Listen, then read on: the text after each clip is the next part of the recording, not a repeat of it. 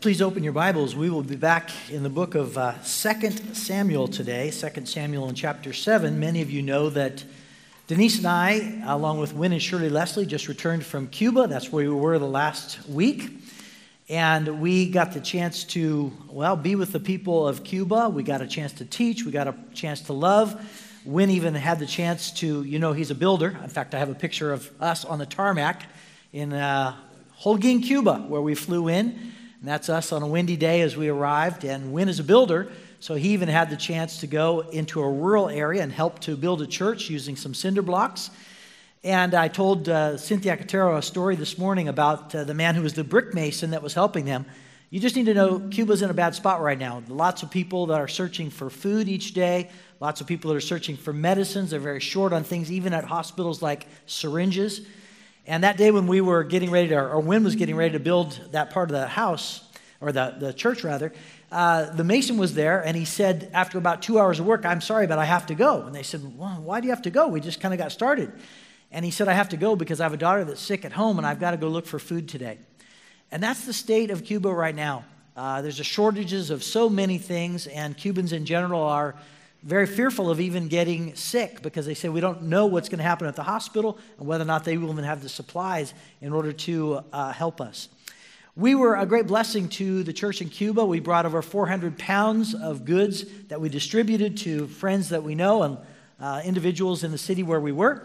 And we would love to tell you more stories about that. In fact, next slide, I've got a time for a Cuba update. It's going to be on Sunday, March 12th, next Sunday, 6 p.m. in the evening uh, at the Ministry Center. We'll take some time to tell you some stories that I know will, well, some of them will make you weep, and other ones will uh, make you just soar with what God is doing in the midst of a lot of chaos in that country. And so we will have more stories to tell you about real lives, real people, and how God is doing his work. So we'd love to invite you next Sunday at the Ministry Center. I want to also take the opportunity to thank two individuals that preached while I was gone. For the first time, you had a chance to hear Pastor Jason Lowe. I don't know where Jason is right now, but I want to give a shout out to Jason. Uh, he is a pastor, a previous youth pastor in, uh, in Southern California, and he's got an MDiv degree. I just had heard him speak enough that I was like, I know this guy can do a good job. And I listened to him this week, and the boy can preach, all right? Uh, the boy can just flat out preach. So I will, yeah, let's give him a round of applause. I appreciated that. Uh, I'll be making sure that he gets many more chances to be with you again because I just enjoyed him so much. And then Pastor Eric was with you last week too. Goes without saying, very capable man, loves the Word of God, loves your, loves the people of God, and so uh, again, he did an admirable, admirable job last week. Well, we're picking up today, and we're picking up where Pastor Eric left off. Pastor Eric left off last week in 2 Samuel chapter 1 that marks a big change in the whole arc of the story because Saul's no longer king. David is now the king. He's the undisputed king. He's waited so long for it. And David's first job in 2 Samuel chapter 1 last week with Eric was to mourn. He mourned the king that had died. And why mourn a king that was out to kill you? I mean, that's the story, right? That's the conundrum. And David saves Saul's life and he's chasing him all over. Saul dies in battle along with his son Jonathan, and his first job is to mourn. And of course, he takes some action against the guy that delivers the message. But David is in this period of saying, I'm now the king, so what am I going to do with it? Then we're going to pick up this week with what he does with it. But there's two instances that have happened previously that skip from chapter 1 to chapter 7 that I need to tell you about in order to make sure the context is clear. One of them is David goes and conquers Jerusalem. It is under the Jebusites. He conquers them swiftly, and now Jerusalem is his, and it will become the capital of his nation. Secondly, he brings the Ark of the Covenant into Jerusalem. We aren't going to cover that either. either. I wish we had time for it because it's such an electric story. But remember, the Ark of the Covenant, that's where God chooses to dwell in the Holy of Holies. Inside the Ark of the Covenant is the bits and pieces of the Ten Commandments and Aaron's budding staff that is a testimony to God's work. And that little box they take out in battle, but then they take it back and they put it in the Holy of Holies. And David goes and parks that in Jerusalem. And so we need to understand that in order to make sense of today. David is making big plans right now. David is calculating what am I going to do next in my kingdom? What am I going to do that's going to change the landscape of Jerusalem and potentially change the landscape of my entire legacy as now the king over Israel? Let's hear about David's plans and let's hear about, better yet, God's plans. And I need to let you know as we're reading chapter 7 uh, many consider the passage we're reading t- right now, today, to be one of the most important and instrumental in all of the Old Testament. The, the, the Hebrews, the Israelites, could have never guessed what God is ready to say right now. And what God says right now in this passage reverberates throughout all now of the centuries since Christ came and will reverberate in, throughout all of eternity to come. So this is pivotal. This passage is pivotal to what God is doing in our world today. We pick up 2 Samuel chapter 1, starting in verse 1. Now, when the king lived in his house, and the Lord had given him rest from all his surrounding enemies, the king said to Nathan the prophet, See now, I dwell in a house of cedar, but the ark of God dwells in a tent. And Nathan said to the king, Go do all that's in your heart, for the Lord is with you. But that same night, the word of the Lord came to Nathan Go and tell my servant David, Thus says the Lord, Would you build me a house to dwell in? I have lived in a I, I have not lived in a house since the day I brought up the people of Israel from Egypt to this day, but I've been moving about in a tent for my dwelling. In all places where I have moved with all people of Israel, did I speak a word with any of the judges of Israel, whom I commanded to shepherd my people Israel, saying, Why have you not built me a house of cedar? Now, therefore, thus you shall say to my servant David, Thus says the Lord of hosts I took you from the pasture, from following the sheep, that you sh- should be a prince over my people Israel. And I have been with you wherever you went, and have cut off all your enemies from before you, and I will make for you a great name, like the name of the great ones of the earth. And I will appoint a place for my people Israel, and will plant them so that they may dwell in their own place and be disturbed no more. And violent men shall afflict them no more as formerly. From the time that I appointed judges over my people Israel, I will give you rest from all your enemies. Moreover, the Lord declares to you that the Lord will make you a house. When your days are fulfilled and you lie down with your fathers, I will raise up your offspring after you, who shall come out, uh, from your own body. I will establish his kingdom. He shall build a house for my name, and I will establish the throne of his kingdom forever. I will be to him a father, and he shall be to me a son. When he commits iniquity, I will discipline him with the rod of men and the stripes of the sons of men. But my steadfast love will not depart from him, as I took it from Saul, whom I put away from before you. And your house and your kingdom shall be made sure forever before me. Your throne shall be established forever. In accordance with all these words and in accordance with all this vision, Nathan spoke to David. A few years ago, Denise and I were chatting with my son and new daughter in law who live in Los Angeles. We're doing FaceTime, so you know you can see the video image along with talk with them. And behind them was something very interesting. Behind them was a vacant parking lot. It was, in fact, it was at Angel Stadium. And they were talking to us as behind them there were cars that were going through a road track. My son was talking and saying, as the wheels were spinning behind him and engines were revving and rubber was woo, all over the place, my son was looking at that and saying, Wouldn't it be cool for us to have a chance to drift in one of the cars like that. And the car was going around the turn and doing the drift motion and, you know, taking off. And he was talking more about what it would feel like to drive in one of those cars. And Stephanie, his wife, had been fairly silent up to that time. And as he's going on about getting in the car and driving that, she says, We're not doing that. that became a joke in our family. We're not doing that. I say to Denise, let's go skydiving. We're not doing that. I say to Denise, Let get, let's get the double nachos with chili. We're not doing that. I say to Denise, you know, I've always dreamt of being a Navy chaplain. I think I'm signing up. We're not doing that. Most of the time, I really don't think I'm going to do that either, but I'm just kind of razzing her because I want to see how she's going to respond to that. We're not, yeah, we're not doing that. Is God today to David? David has these massive plans, and God says, Yeah, we're not doing that. And all the plans that David has put into motion, plans that he likes, plans that he thinks are a great idea, God is saying, That's not my plan. And what I want to talk to you today about is why God changes our plans. We have great plans. We have plans that we think are really cool. We have plans that make all kinds of sense to us and we think should probably make sense to God too.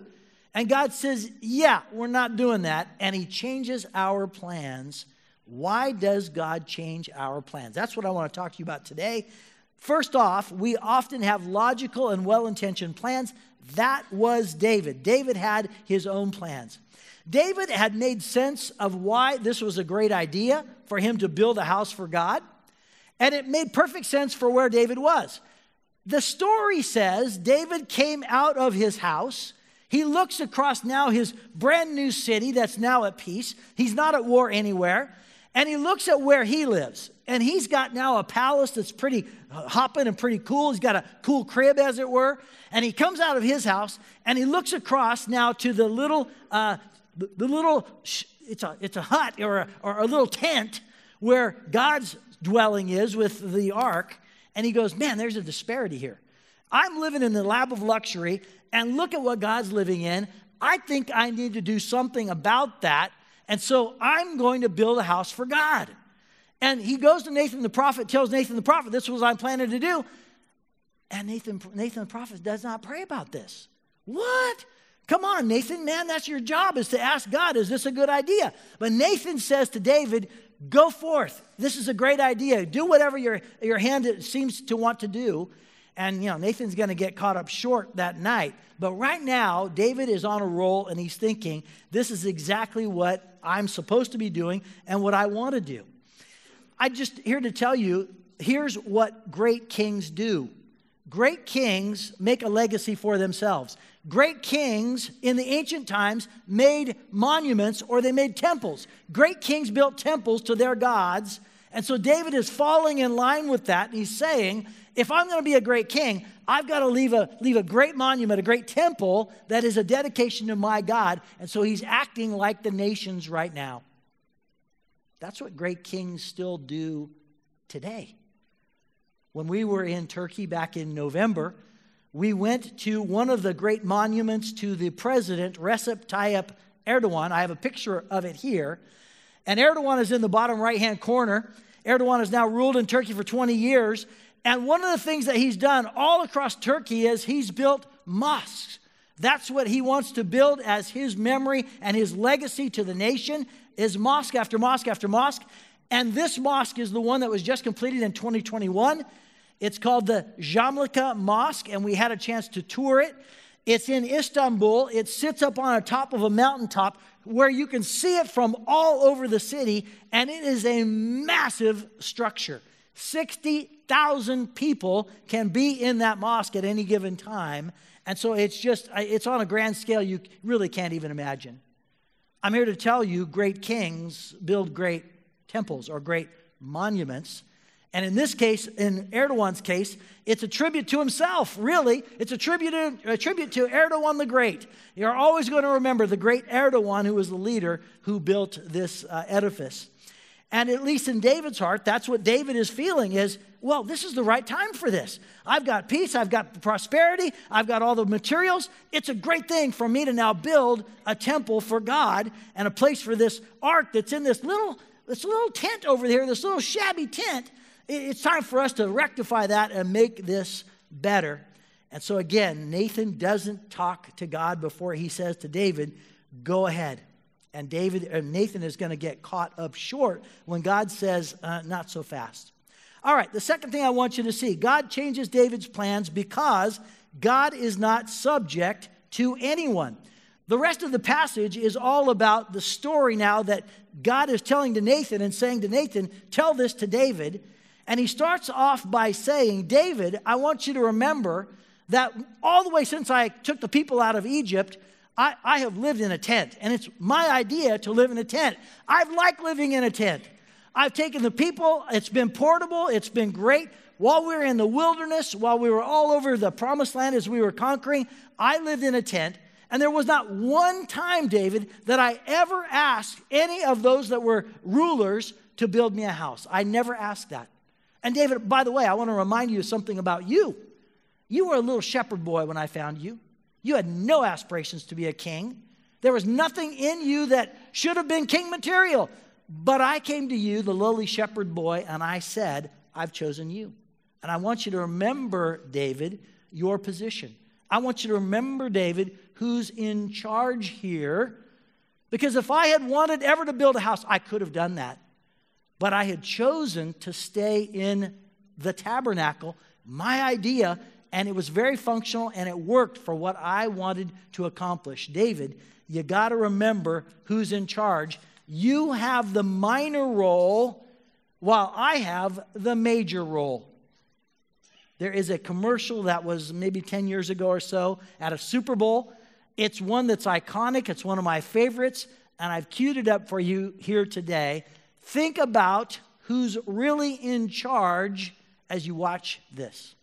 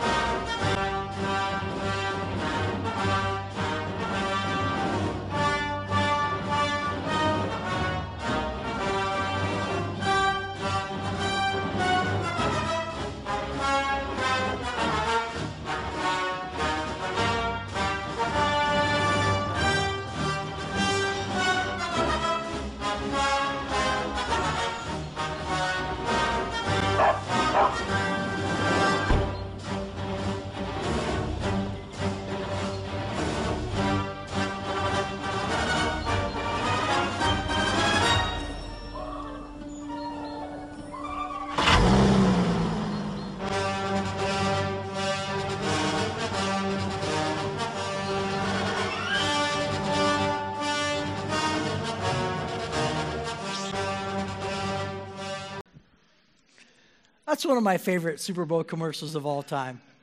The little guy is just so surprised. But the part I want you to hear in that is he really didn't have the power all along. He was subject to dad's power, right?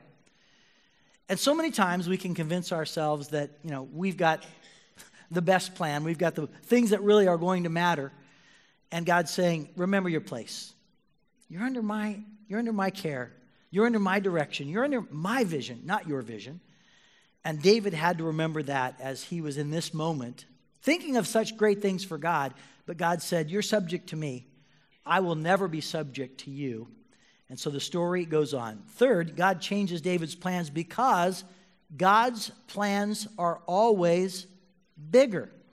And I want to move to the one sentence in this passage, this great passage that's probably the most instrumental.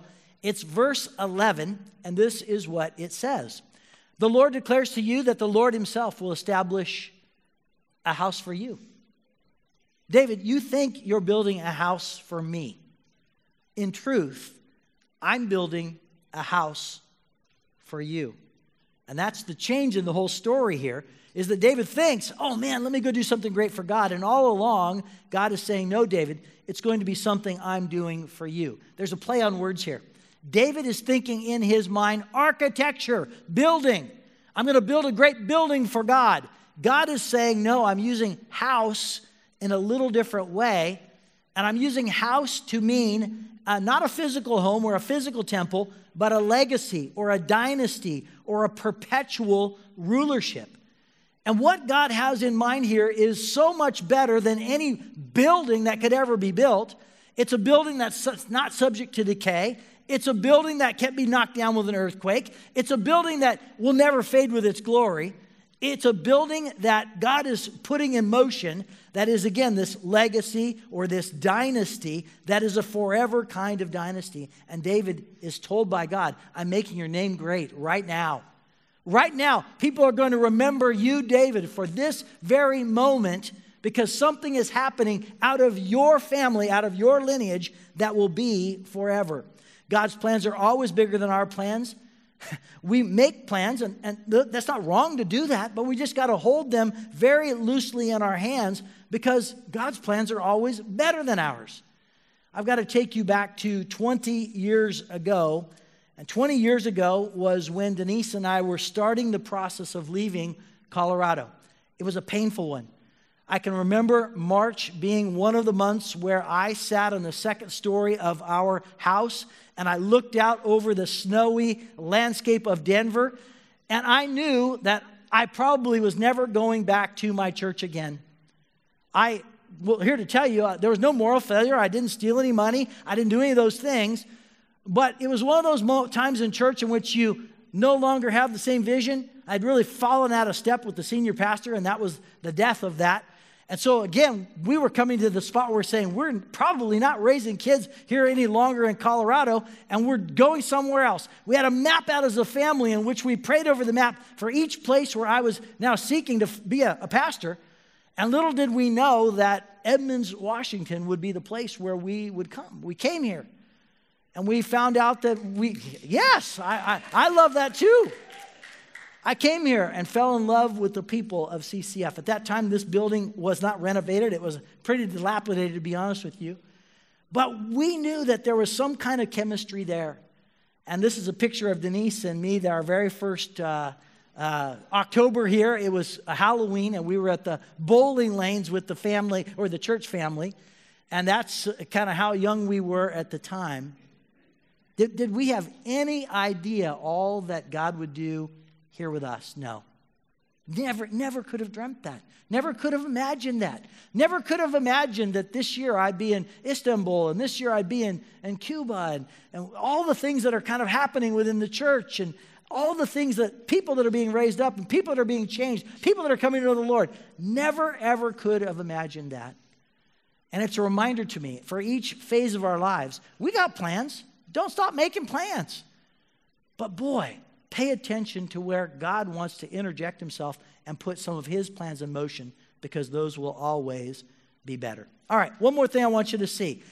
God changes David's plans because all of God's plans are fulfilled in Christ. And this passage has one of the greatest descriptions of Jesus as Messiah in the entire Old Testament we find out that ultimately all that God has planned is being fulfilled in this passage right now. They would have to wait a thousand years from the time at which this is spoken to where Jesus shows up. And Israel is saying, Wow, we're expecting Messiah. We don't know what he's going to be like. But all of the plans that are in this passage today are being fulfilled in Christ. Let me quickly go through just a, a few of them. This is uh, uh, verses 12 to 16. And one of the things he says is, I will raise up your offspring after you, who shall come from your body, and I will establish his kingdom. David, from your loins, from your progeny, from generations from now, there will be one from your family that's going to be this one that's going to fulfill this. Sound familiar? Yeah, it, it should because it's a point to say in the genealogy of Christ that he came from the lineage of David. Two, he shall build a house for my name, and I will establish the throne of his kingdom forever. So, yes, there will be one of your ancestors that builds a house for me. That's Solomon, not David. But I'm going to establish my kingship and my rulership in this one that will be a forever rulership. Number three, I'll be to him a father, and he shall be, he shall be to me a son. And this is the very designation that Jesus takes for himself is the Son of Man and the Son of God. Number four, if you give me the next slide. I will discipline him with the rod of men and with the stripes of the sons of men. It's a foreshadowing of the, the, the uh, nature in which Jesus is going to be treated and we're going to be treated with a great level of, of, of uh, disdain and, and, and, and, and harshness. Number five, but my steadfast love will not depart from him as I took it from Saul. I departed from Saul. I took my spirit away from Saul. David, I'm not doing that with you. I'm going to remain with you. And we're going to find out David probably deserves God to actually to depart from him. In coming weeks, we're going to find out his great folly and his great sin. But God says, I'm staying with you, David, through this. And he stays with, obviously, Jesus also. Number six, and your house and your kingdom shall be made sure forever before me. Your throne shall be established forever. And so it's an everlasting kingdom that's being established in this passage, and that's being fulfilled in Christ uh, the one that we know and we read about in the scriptures. Nobody saw this coming. Nobody saw a Messiah like this. And yet, this was the perfect fulfillment for all that God had planned. Um, was not man's plan, but it was God's plan. Praise God today that He dashed David's plans. We're forever grateful that David didn't get his way, but God got his way because the building was never what God most highly uh, wanted. He, he wanted a people, and he, built, he was building a spiritual house, a spiritual temple. That is what is most uh, important to God.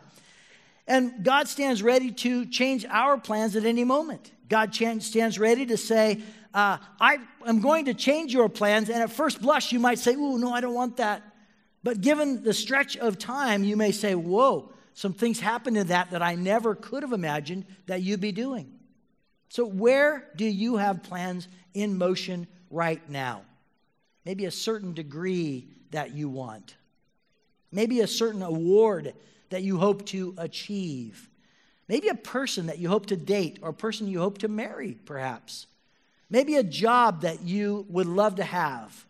Maybe a retirement that you imagine all of those may be dreams that God grants. They may be, but all of them may be dreams that are also upended and changed in some way. And when that happens, hold on tight. Because at that very moment, God is replacing perhaps your smaller dreams with something that are much bigger dreams that He has for you. Dreams that are more robust, dreams that, well, you could never imagine. Whenever God changes your plans, it's for His glory and for your benefit. Let's pray. Lord, we thank you that you changed David's plans. We're thanking you today that said you said at that moment, yeah, we're not doing that. And you put in motion something, huh, wow, something that we still are grappling with what it all means. What does this never ending kingdom mean? And how does Jesus usher that into our corrupt and dark world? We're longing for that. And we see just the first hints of that here, and it's just so enticing. And now we see that being marched out with the life of Jesus and the life of Jesus that's now being lived out all over the world as people are called to Him. We pause to worship you today, Lord, for your greater plans because they are greater, they're bigger, and they're more robust because you're the one behind them. And so we pray, Lord, that you would ready our hearts today so that when you change our plans, it's not filled with, we're not filled with despair, but we're filled with hope because there's greater things that are happening all around us. We pause to worship you, the one that has history in his hand. And we pray this in Christ's name. Amen.